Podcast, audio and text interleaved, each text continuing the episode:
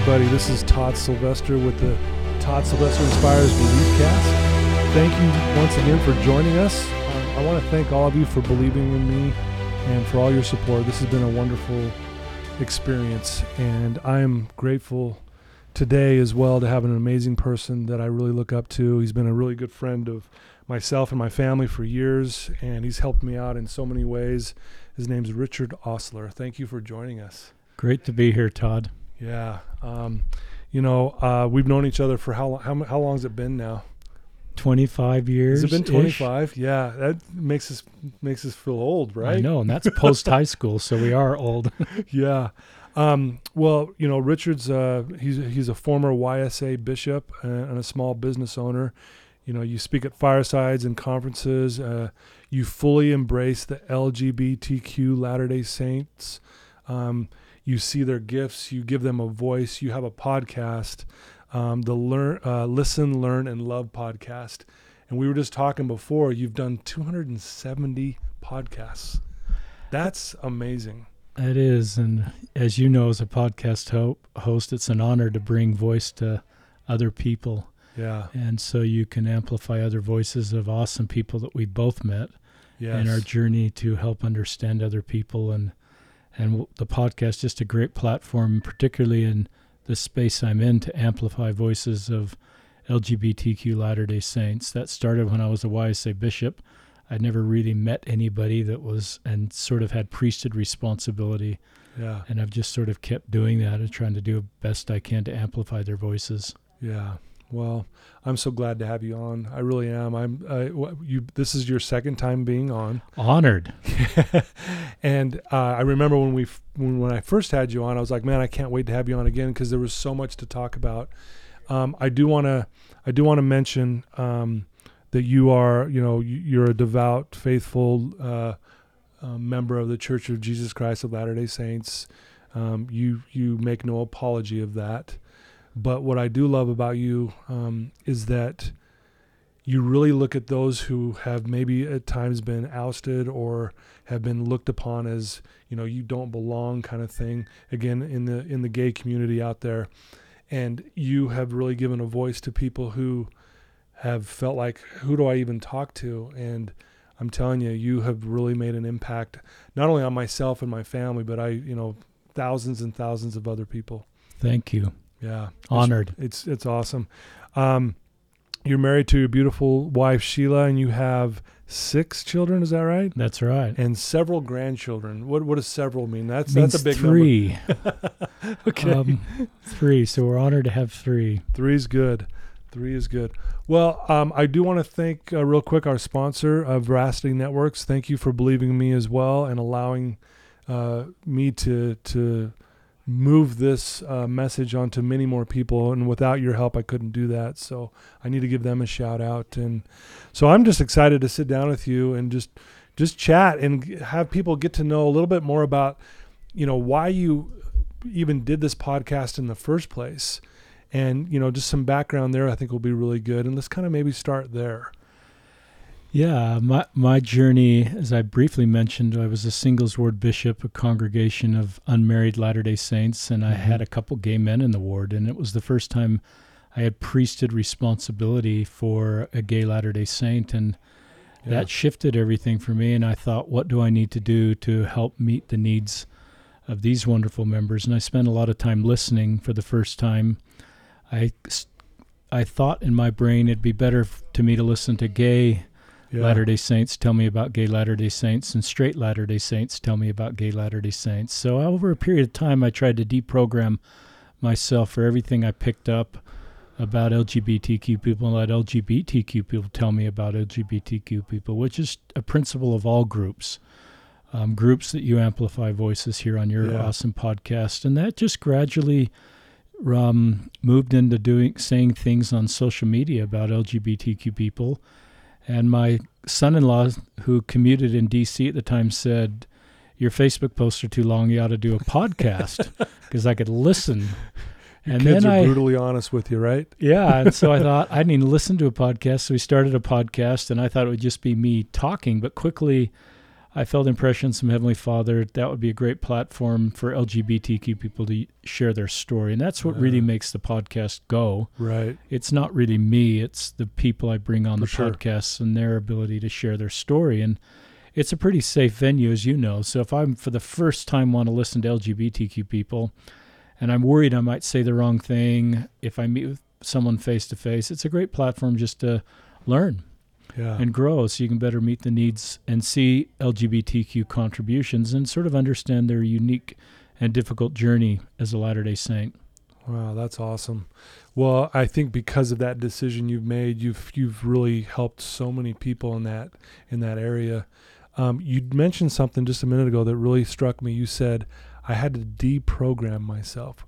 Get explain that a little bit because I think that's helpful for all of us to hear this because I, I, I think I know where what you meant with it, but let's maybe go into more depth.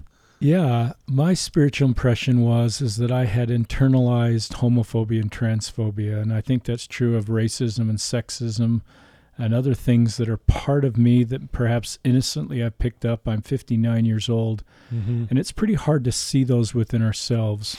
Um, and particularly with LGBTQ, I just felt a feeling that I didn't know what was accurate or not, the opinions that I had formed about this community. So my impression was to use a computer term, I wiped my hard drive clean and just said, I'm Yeah. going back to square one. And then it just had this desire to be filled up with accurate information. Um, and I felt most of that should come from LGBTQ people and parents of LGBTQ children. Yeah. So I started listening to stories and just felt myself being programmed the way God wanted me to see this group of people. And that's been transforming for me. And um, I call Wow. it sometimes the trap of unearned opinions. Oh Um, yeah. It's easy to Wow. develop opinions about black teenagers, people with addictions, um, just different groups that we're not a part of. It takes more humility to say, I'm not going to form an opinion about a group of people until I meet people in that group. Yeah. Um, and then I can better learn about that group. And it takes a lot of humility sometimes to do that because we might recognize our own internal errors and bias in the process. Yeah. And for some, that can be pretty unsettling. And we're aware Yeah. then of the pain we perhaps have caused others. So that's what I love about your podcast and the podcast platform in general.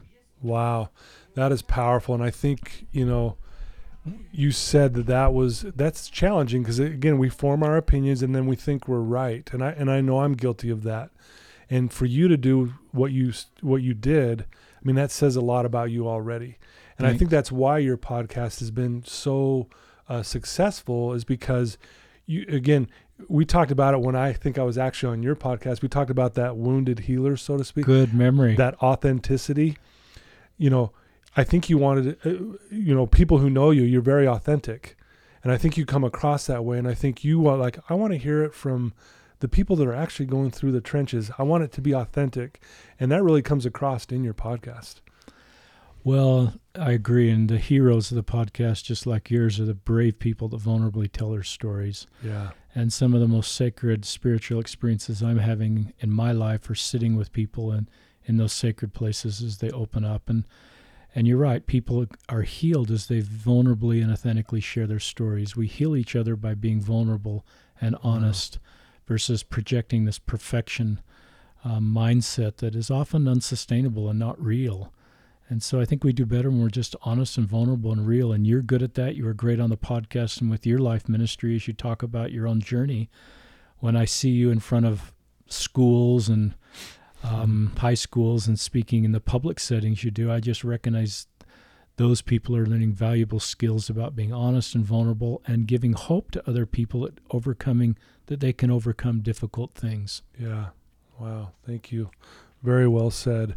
Well, you know, um, we were talking about this before as well. You're actually coming out with a book in September of this year, and it's called Listen, Learn, and Love Embracing the LGBTQ Latter day Saints. And so tell us a little bit about that and, and kind of why you decided to write a book. Good question, Todd. As as other allies in this space know, I just get most mornings I spend a couple hours, the first couple hours at work, and luckily I'm a small business owner and Right. I report to myself and my clients, I guess, and I just nice. spend a lot of time um, answering questions that LGBTQ people, LDS parents, and local leaders have about this space. And I just felt over time that a book would be helpful um, for lots of people. So I, um, Cedar Fort, an LDS publisher in Utah County, reached out to me, and oh, really? And at the same time, I felt impressed to do a book. Um, Steve Young, our NFL quarterback, is writing the forward to the book. We become nice.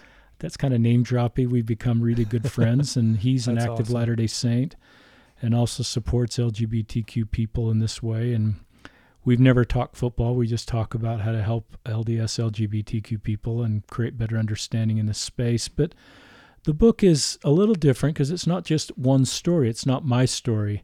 Um, I take key topics and then um, have LGBTQ people or parents of LGBTQ address those topics because there's so much misinformation out there, like pornography. Pornography causes someone to be LGBTQ, and that's something that I probably thought at one point. Now I just, you, uh, it's just that's a false statement, and Right. there's probably 30 different false statements in the book that we may say that aren't accurate.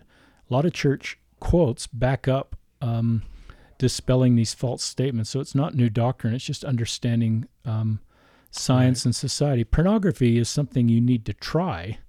Um, and something to get addicted to. Being gay isn't something you try and then become gay. It's who you are Yeah. and how you were born. So there's a difference there. Pornography is something obviously I encourage people to overcome, but it's very different than just core sexual orientation, Exactly. um, which is not within our agency.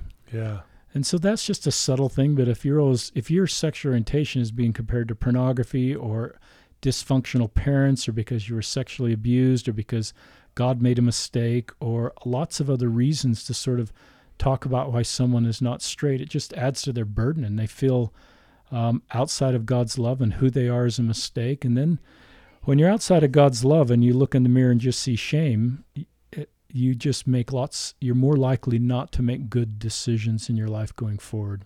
Yeah, you know, shame um, is a really kind of a bad place to be in. Not even kind of, it is a bad place to be in because, you know, shame is that where you're in that kind of victim stance mentality that leads you, like you said, to doing some unhealthy things that you wouldn't normally do. But you're trying to mask that hurt and that feelings that you have around that.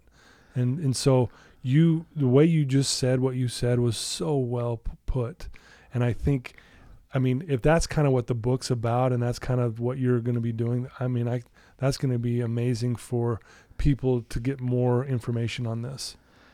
Yeah, so it's I think it's that's a good word, Todd. It's informational, but it's it's really bringing LGBTQ voices to life to share, um, so we can just do better, and we don't innocently say things in our congregations and our family circles that add to the burden of LGBTQ Latter Day Saints, um, and we develop more empathy for the unique and difficult road that they face. Um, and so church becomes more of the balm of Gilead versus potentially something they're kind of on defensive mode for what they might hear um, that would add to their burden. We need to develop more empathy and understand the difficult road um, these this segment of Latter Day Saints face, and those that step away. Why some leave our faith, and why I invite everybody to stay. I recognize that some LGBTQ people will choose to leave our faith, and I've learned to just honor that and not make Right. them. They don't need to go from the poster boy of what's right from for society and the way to, to Right. be to the villain the next day. They're, they're the same person. We need to support them um, on their unique life path. I've learned to sort of say that each LGBT person needs to find their own path.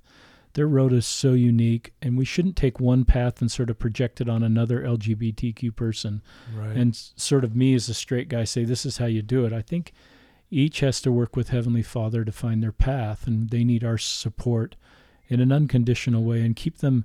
Shame, as you'd know, Mhm. deconnects us from God and personal revelation, right. and that's one of Satan's biggest tools with LGBTQ people is is to it reside in their shame and self-loathing and to think that they're a mistake, they're not worthy of God's love, who they are and how they feel inside is an abomination to God. So then if you feel that way, you're going to make really bad choices. Oh yeah. Um, but if you say that this is, if you can get to the point where a lot of LGBT people get to is, this is how God created me, and he loves the way he created me and it makes my life mission possible and he and i'm not a mistake um, yeah my life's hard and it's unique and painful at times but then you stay more connected to god Right. um, and you feel his love and support as you go forward in your life Well, I love that.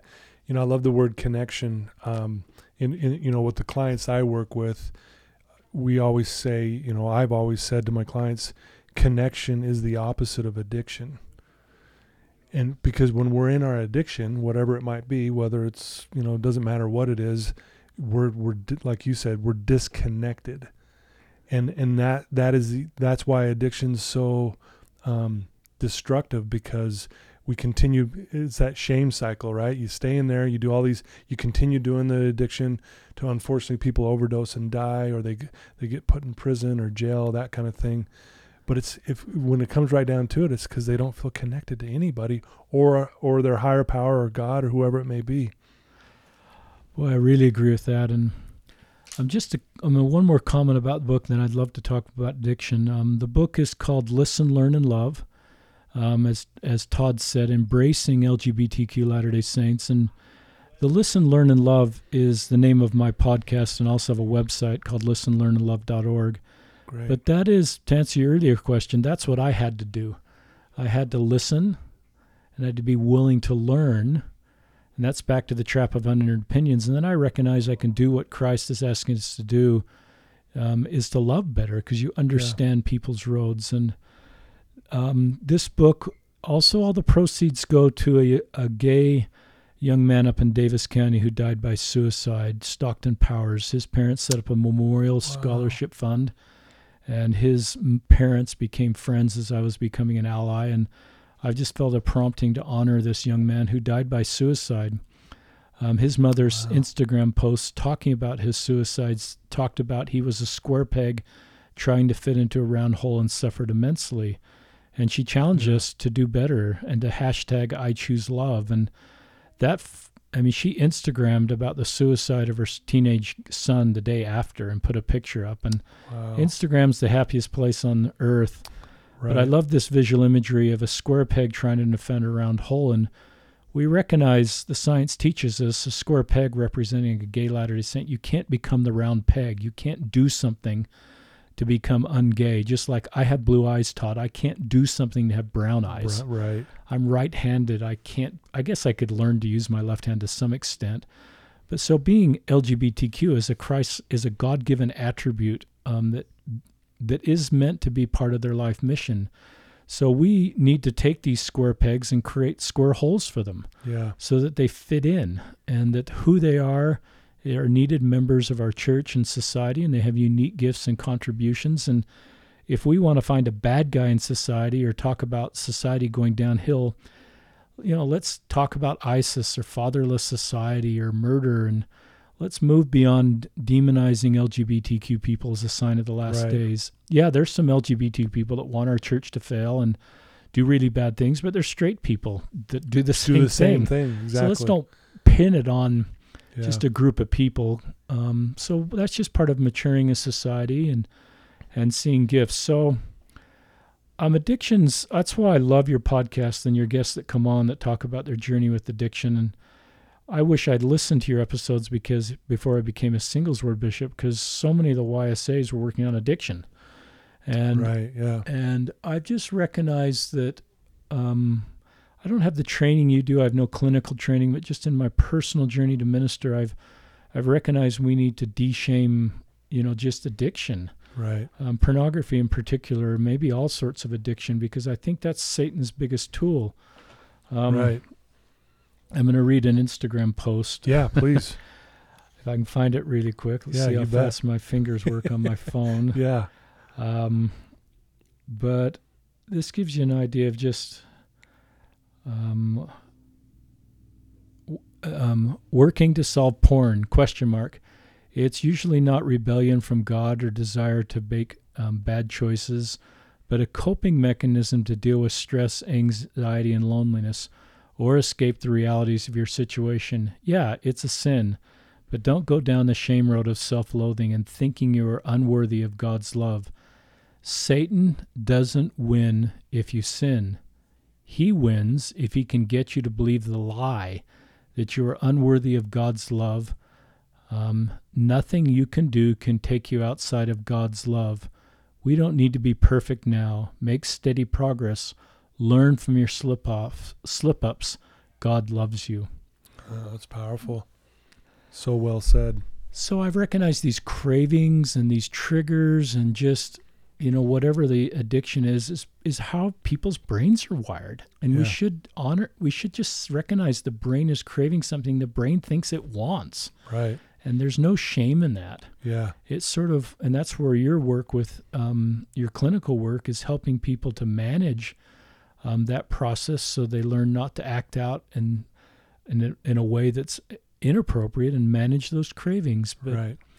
and then even when you mess up i've learned messing up is often part of the process to make progress Right. i like to talk about the difference between lapsed and relapsed lapse is where you mess up but you use it as a learning experience to go back to your prevention plan and say what happened here yeah. um, what what were the what's the backstory of why i messed up right now Re- relapse is where you just throw in the towel and binge whatever your addiction yeah. is Yeah. and so I think God doesn't expect us to be perfect, and He's really happy with us as we make steady progress. And He recognizes we mess up, and I think He's okay with that. Yeah. Um, it's what we do when we mess up that I think is where our biggest opportunity to exercise our agency is, is how we handle that. So those are just some of my thoughts. Um, No, trying are, to build hope and healing for those working on addictions. The very best YSAs in our ward were working to solve porn. right. Um, most of the YSAs that were active in the church, that was part of their journey, men and women. And it surprised me, Todd. I just didn't realize, and I, I just recognized they're the first generation dealing with 24/7 access on their phones, and they're also a stressed out generation. They're full of anxiety and stress, and some of that's culturally driven by our church, and a perfectionism culture Yeah. that adds to the stress and anxiety and probably leads to more messing up. So we need to look inward at times at our culture and create better better space for people to be okay with how they are right now. Right. Wow. Again, very well said. That is so awesome. You know, talking about love for a minute, you know, and you know, what was the hashtag? I choose love. Yeah. You know, so and and this is the mother of the son who committed suicide and and if I understand correctly, you- all the proceeds from this book Go are going his to the foundation they put together for, Yes. in his name. exactly Todd. Wow, that is amazing. And I would imagine they're going to, you know, use that to help, you know, spread the word and spread love. And Yeah, it's and- a scholarship and for high school students that show kindness to others. no way, And really? So it's a high school scholarship. It's not necessarily LGBTQ students or people that are kind to LGBTQ. It's just people that are Kind, inclusive at the high school level, which comes naturally for a lot of our high school Yeah, youth right now. that you're making me choke up. That's powerful. you know, I was reading in a book. I hope you don't mind me sharing this right now, but I was reading in a book called The Purpose Driven Life by Rick Warren. And there was a line in that book that hit me.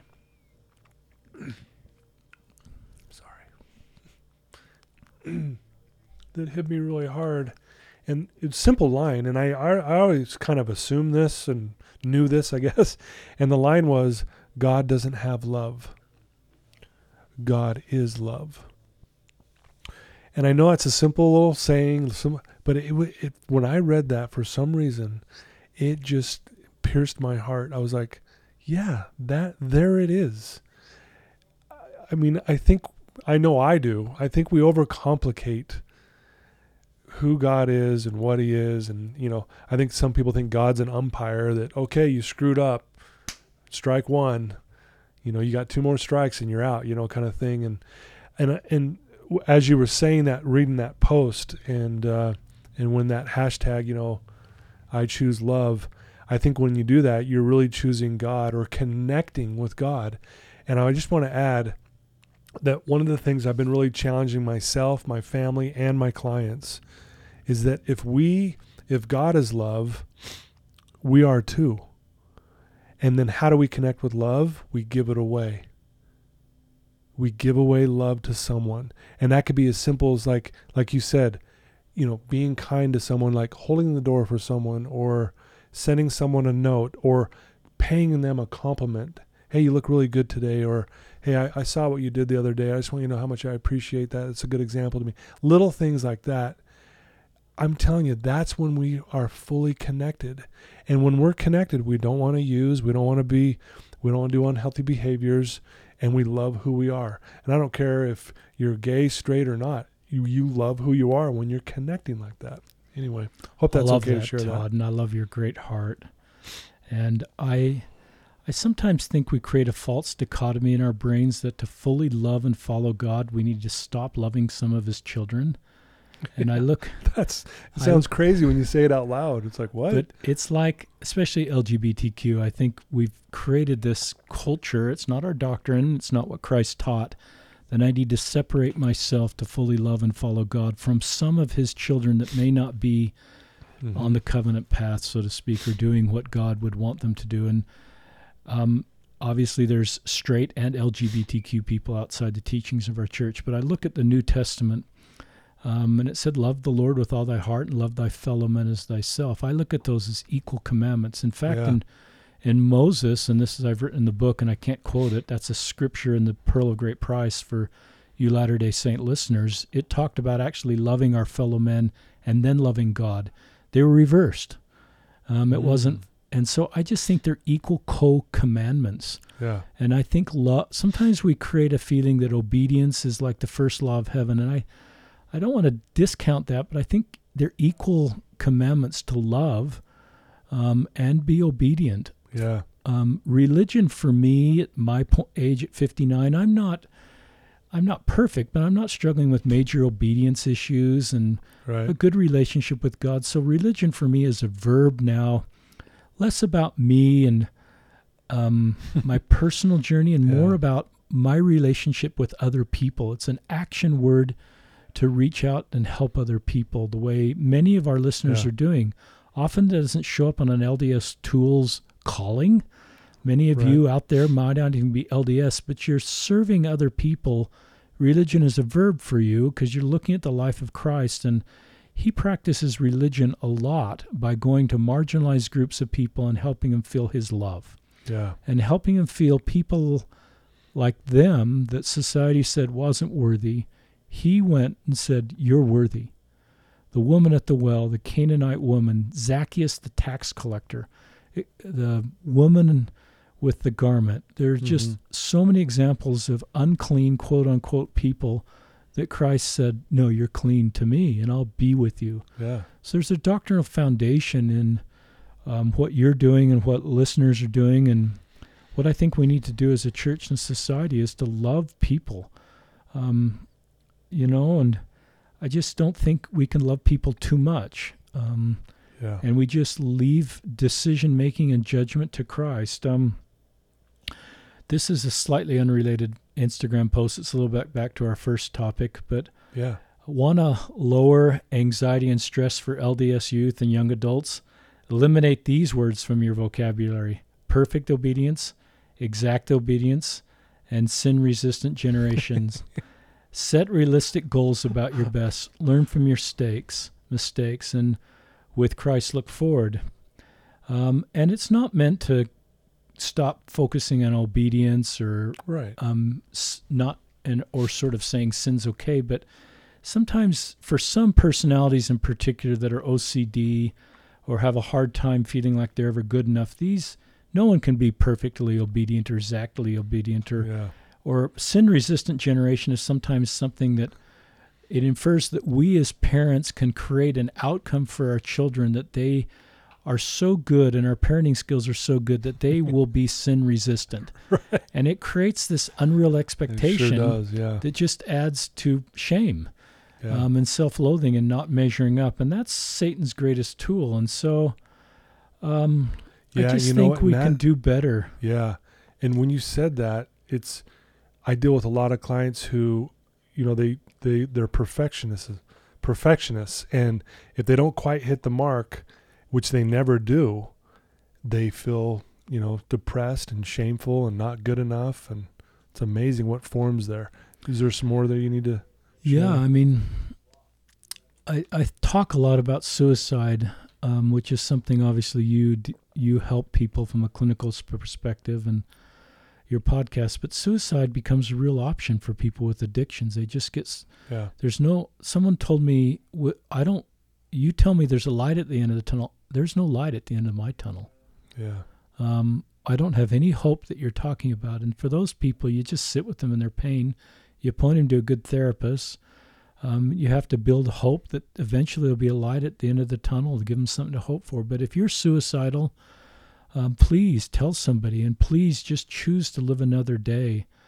Um, but I validate how you feel um, and the Mhm. burdens you feel. And you feel, I love this model of suicidality that Fallon teaches that I've talked about a little bit on the podcast. It's three circles. It's it's you're a burden, perceived burdenness. Um, second one is um, a feeling of not belonging, and the third one is a high acquiredness for risky behavior. Mm. So if you're LGBTQ, you feel like you don't belong in our church or society, and Right. something that's outside of your control to change. And then your burdenness sometimes feel like I'm messing up my eternal family because I'm gay, Yeah. and uh, the whole family's better worse off because they have a gay member.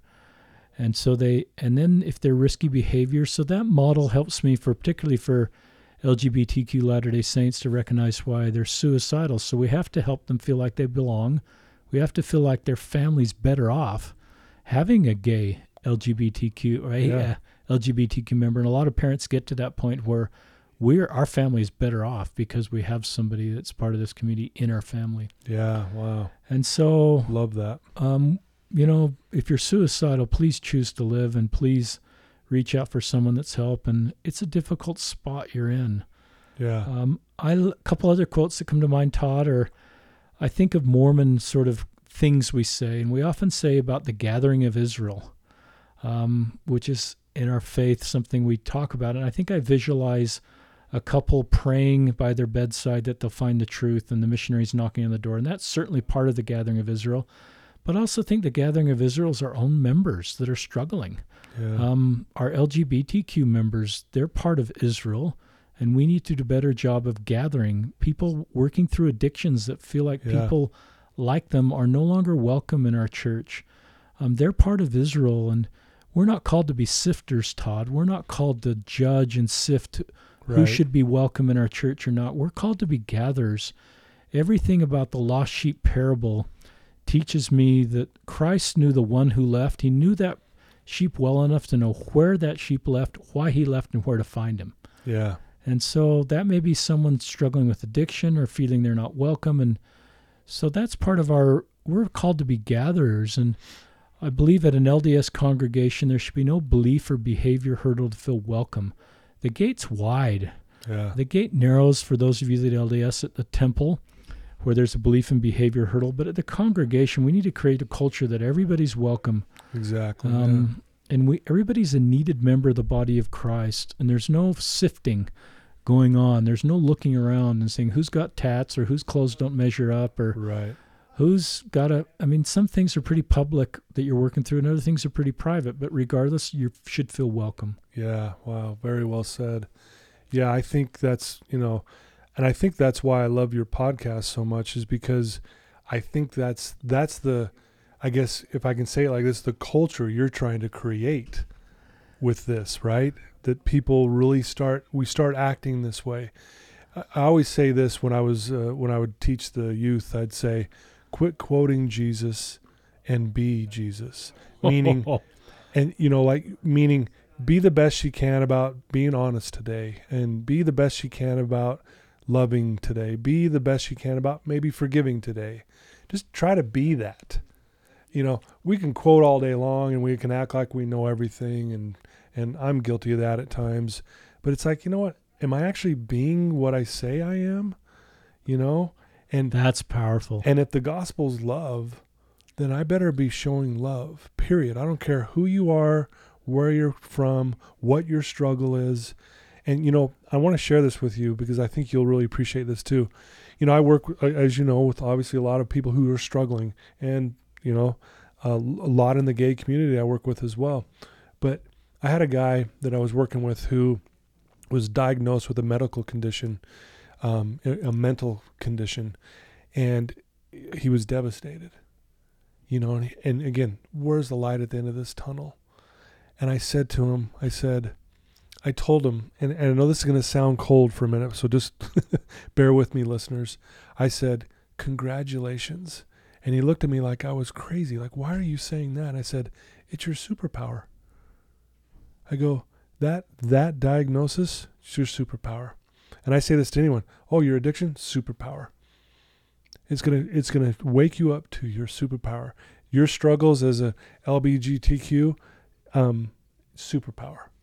Because it's gonna cause you to have to dig probably a little deeper than maybe someone next to you. But because of that extra digging, wow, lucky you. Because you are gonna grow and you're gonna change the world because of this. So I wanted to share that because I, I know you, you know, you would, you know, feed off of that because I think that's. I love that. I There's truly just- believe that. I I think that's what Christ would say if he were on the earth or meeting individually with people. I think we heal people and being vulnerable and we become the wounded healers. Elder Holland, in his talk about the broken vessel, did that with his own emotional health. And Right. our love for Elder Holland only increased with him being honest and vulnerable. Vulnerable. Yep. And we can do that as leaders and as fathers and as male. We're both male here, obviously, but Yeah. sometimes we create a feeling for what we should be as a father, as a husband, or male, or a church leader that doesn't have any of this vulnerability. I was seeing a therapist, Todd. Why I was a YSA bishop. Really. I've seen a therapist twice in my life, and wow. it was um, mostly just because my emotional gas tank got so low, dealing with so many complex things that I needed a therapist. But Yeah. I was I never would have thought to tell the YSAs that, that their own bishop, and if I were to do that all over again, I'd tell them. Yeah. And I don't think it would have diminished my role in their lives or how they looked up to me, or that's probably not the right term. I think it would have humanized me even further that they would have said, Yeah. wow, Yeah. the bishop's seen a therapist. You need Jesus and a therapist sometimes. yeah. Um, For sure. and so I, I wish That's I'd been more o- honest about that. Mhm. And yeah. I recognize addictions for LGBTQ people are often just a way to deal with the pain. We've and so my empathy for LGBTQ people working on addictions is pretty high because I recognize there is so much pain that they have felt from society, from families, from church, and you got to deal with the pain. And so yeah, Yeah. you deaden the pain and and and so y- yeah and so then you've got to move beyond that but if we can do better i, I think lgbtq will make better decisions because they're not dealing with so much pain that perhaps we're partly accountable i am Right. i am accountable for the things that i've said in the past yeah. that have added to the pain of others Sure. Yeah. Well, you know, you know, speaking about when you were just a minute ago pleading for those who might be thinking of suicide and and to hold on and and that thing, I I you know, as I as I think about that, I I think we've all contributed to some people's pain without even at times not knowing that we did. But I I love that plea that you gave out because I think there is a light at the end of the tunnel, but they don't see it yet. And that doesn't mean changing who you are or anything like that. It's more about, hey, and, and it goes along with what you just said a minute ago about being vulnerable. I really believe the amount of vulnerability you're willing to express will be equal to the level of happiness you'll experience. And so, someone who's suicidal that might be listening to this, like, hold on. If you're willing to be vulnerable and share just with someone, I'm struggling, just that little bit of vulnerability, which takes a lot of, we call it, you know, five seconds of insane courage. just say it. You, that's when you'll start feeling connected, even in the moment when you share. It may not resolve everything, which it probably won't in that moment, but you'll at least feel connected with someone, which will will motivate and hopefully keep you staying here a little bit longer. I love that, and I just, I love that, and I think you know, a couple things come to mind. Is I've had the chances to offer priesthood blessings, um, not as a, an LDS leader because I'm not. I just I don't, I'm not a bishop anymore, but just as a a trusted adult that holds the priesthood in the church, and I've blessed some of the most valiant premortal spirits that are LGBTQ. Mm-hmm. And their unique life mission and their gifts and contributions, God understands. But as He kind of sent them off, I get this feeling that God just had tears in His eyes because He knew the difficult road they'd have, but He knew it'd stretch them in a way that no other path would stretch them, and their and their ability then to bring hope and healing and understanding to others would be increased. And I think that's true perhaps of people that have addictions and just difficult mm-hmm. things, that God is not disappointed. Um, he wants you to overcome those um, and work with people like Todd and therapists and be open and vulnerable. But as you overcome those, you have more empathy. And that, I've always wanted the conference talk that says something like, we, we do have conference talks that say don't sin, and that's true, and I agree with that. But sometimes the process of sinning, which I'm not inviting people to do, the process of overcoming that brings increased Christ like attributes into our lives yeah. of empathy and understanding and love and mm-hmm. kindness mm-hmm. and yeah. that's transforming in a way that no other road would allow. So that's not inviting people to sin, but it's recognizing mortality mm-hmm. is full of sin and we're all imperfect. And right. So I think that's the way loving God, the atonement is just available for all of us. It's not it's not when we mess up we're back to square one. It's not like okay if i've messed up with whatever addiction i'm back to all over to square one and all the atonement right. i've done and the work i've done is for naught. It's not. That's the way satan wants you to feel. It's a journey and a slip up and a reset is just part of the journey to overcome this and it's okay to be where you are and not measure yourself against other people yeah. i'd love to tell one story please um, yeah I went to my 40th high school reunion this summer. I'm a Highland High graduate, a high school in Salt Lake City, and I sat in the auditorium and I watched the pictures of those that had died from our class. And there was a guy who died, and I knew he was gay, and I knew he was LDS. And as a high school senior, I didn't have any, I didn't know I could be his friend as a Latter day Saint. So I separated myself from him. And he like many that graduated from my class that were gay, there weren't there were just a few, but that era, 1979, the only place they could sort of have a feeling of belonging was usually big metro cities, right. and that's where they went. Um, and often that involved a, a just a, a, faster road because no other roads were really available. And that would include the club scene and drugs and alcohol. And I'm, not sure this man took that road, but he eventually died of AIDS.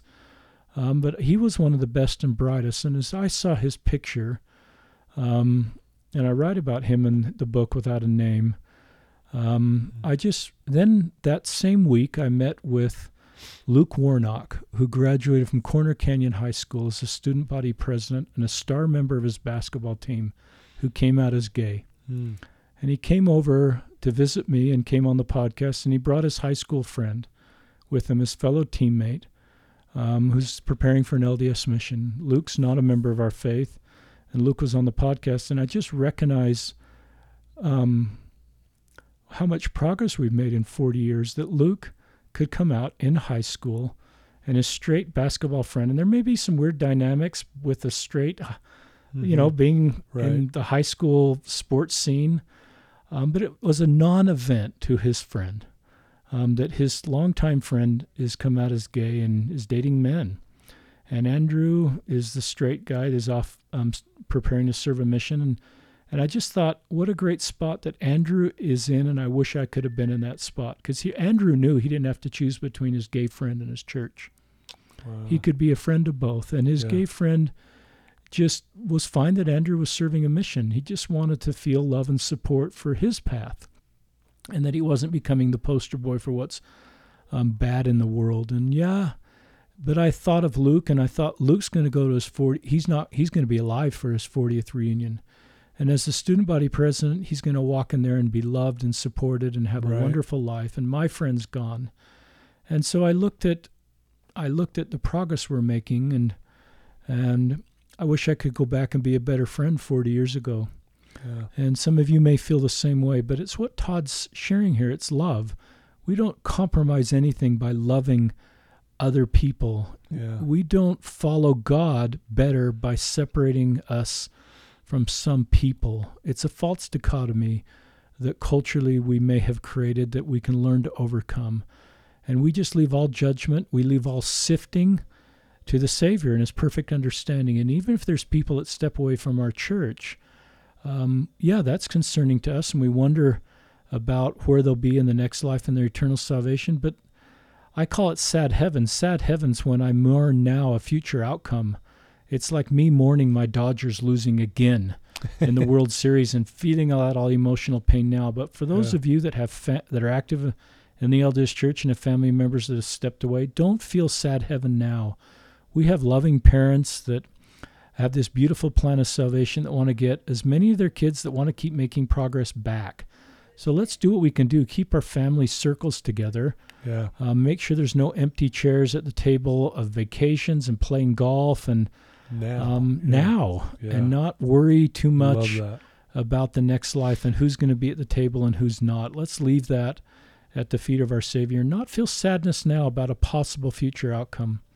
And that's what love does for us, Todd, Yeah. is we just love people. And we love them where they are and recognize everybody's on their own path.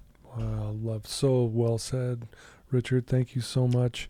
Um, it reminds me of a quote that I'm don't have memorized, but it's by James Allen, and he says, to the extent, if you're one of those who are praying for and looking for a better world beyond the grave, here is a message of gladness for you. You may experience that world now. And I, I love what you were just saying there. It's now. Let's fill the seats now. You know, let's don't, oh, hopefully they're full. No, let's do it now. Let's make sure our gay family member is sitting at the dinner table with us. Our gay friend is sitting at the dinner table with us or at lunch with us or wherever. It's now. Let's do it now.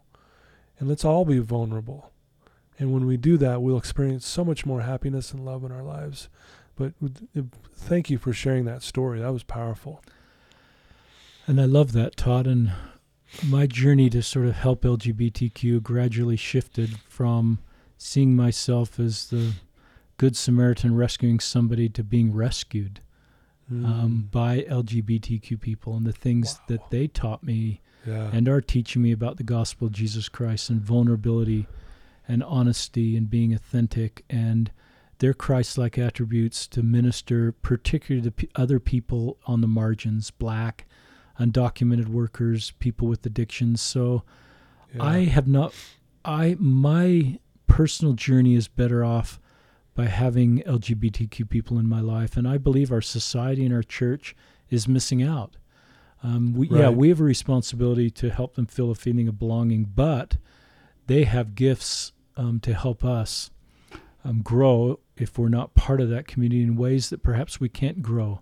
Absolutely. And so that's part of the beautiful plan here of getting to know people and um, and it takes a little work um, to sort of understand other groups of people. Yeah, wow. That's awesome. Thank you so much. Um, if you know, if people want to reach out to you and, you know, maybe they haven't heard of or listened to your podcast and then about your website and things like that, what would be the best way Thanks, Todd. Um, for them to do that? I'm Richard Ostler on Twitter, Instagram, and Facebook, and my high school kids called me Papa Ostler, so that's kind of a nickname that I've Yes. carried through on social media. And Yeah. So you can DM me there. Um, I'm the oldest person on social media. I'm 59, and I think that's one of the things God got me into. Right. Um, but we did start a website, listenlearnandlove.org, and you. My email address is there. My email is richard at ostlergroup.com. That's just a work email that I use for personal reasons, and you're welcome to email me. And it, it, I'm open to criticism, um, by the way. um, because I think it's my job as an ally is to listen to criticism. Some of it is valid, and some of it I've moved on from. But I'm open to hearing people that are critical of my message or feel it should be improved, because I want to be a voice of LGBTQ people and do it the very best way I can for LGBTQ people, not sort of the very best way that me yeah. as an ally. So that's part of my journey is to continue to try to learn Yeah. um, and understand better. So, um, thank you for the chance to share my contact information, Todd. Absolutely. Well, I want to thank you for taking some time today and sitting down and sharing, you know, your your story and your experiences around all of this. It's been fascinating to listen to you. I love what you're doing. I look up to you um, in so many ways. You've actually helped me which we won't get into now, but uh, in so many ways as well. I want to thank you for that. I, you know, f- forever indebted to you, and I, I really think you are truly a light in this world that we need. And so, thank you for being that uh, platform for other people. Uh, but more importantly, I think it all it's it's all about connecting with that love we were talking about. I love that, Todd. And I'll leave just one quote. We're Please, we as Latter Day Saints are we talk about being a c- peculiar people, and often we think that's sort of tied into our Word of Wisdom, which I Mhm. think is great, and the way we live our lives. But I think we can also be known as peculiar in the what you just said, uh, and what I'm sharing is the way we love people. Yeah, Wouldn't it be cool if Latter day Saints are known around the world about they are the most loving to the most marginalized groups of people, and they are most peculiar in following Christ's example to be with everybody that people thought they shouldn't be with. And that's my hope is that as we continue to evolve as a church, that we're known for being a compu- peculiar people, tongue Yeah. twisted, in our ability to love Right. others and to follow Christ like example. Thanks for having me, Chance, and thanks, Todd, for your friendship and your unique, beautiful ministry. Someday you're going to get on the other side of the veil when you're 95 or 100, and um, you're going to get a full totality of your unique ministry and the hundreds of lives you've blessed, and with your life and your unique journey. And your so thank you for your what you're doing and the lives you're blessing. Thank you so much. Well, folks, there you have it. There's Richard Ostler, man, amazing man, an amazing person with amazing insight. And, you know, a shout out to the LGBTQ community. We love you guys. Um, we're here to help you. Again, like what Richard said earlier, if you're struggling, please reach out to someone or to Richard or to myself. We'll obviously be there to help you. Um, please be, you know, ch- looking for Richard's book, Listen, Learn, and Love Embracing the LGBTQ Latter day Saints, coming out September 2020 this year. Looking foreword to that. Steve Young wrote the forward. That's really cool. Um, but yeah, thank you so much for believing in me. And again, like I said, another amazing individual. This is such a, a, a neat experience to be able to sit across and listen to these stories week after week. So thank you for uh, believing in me. And till next time.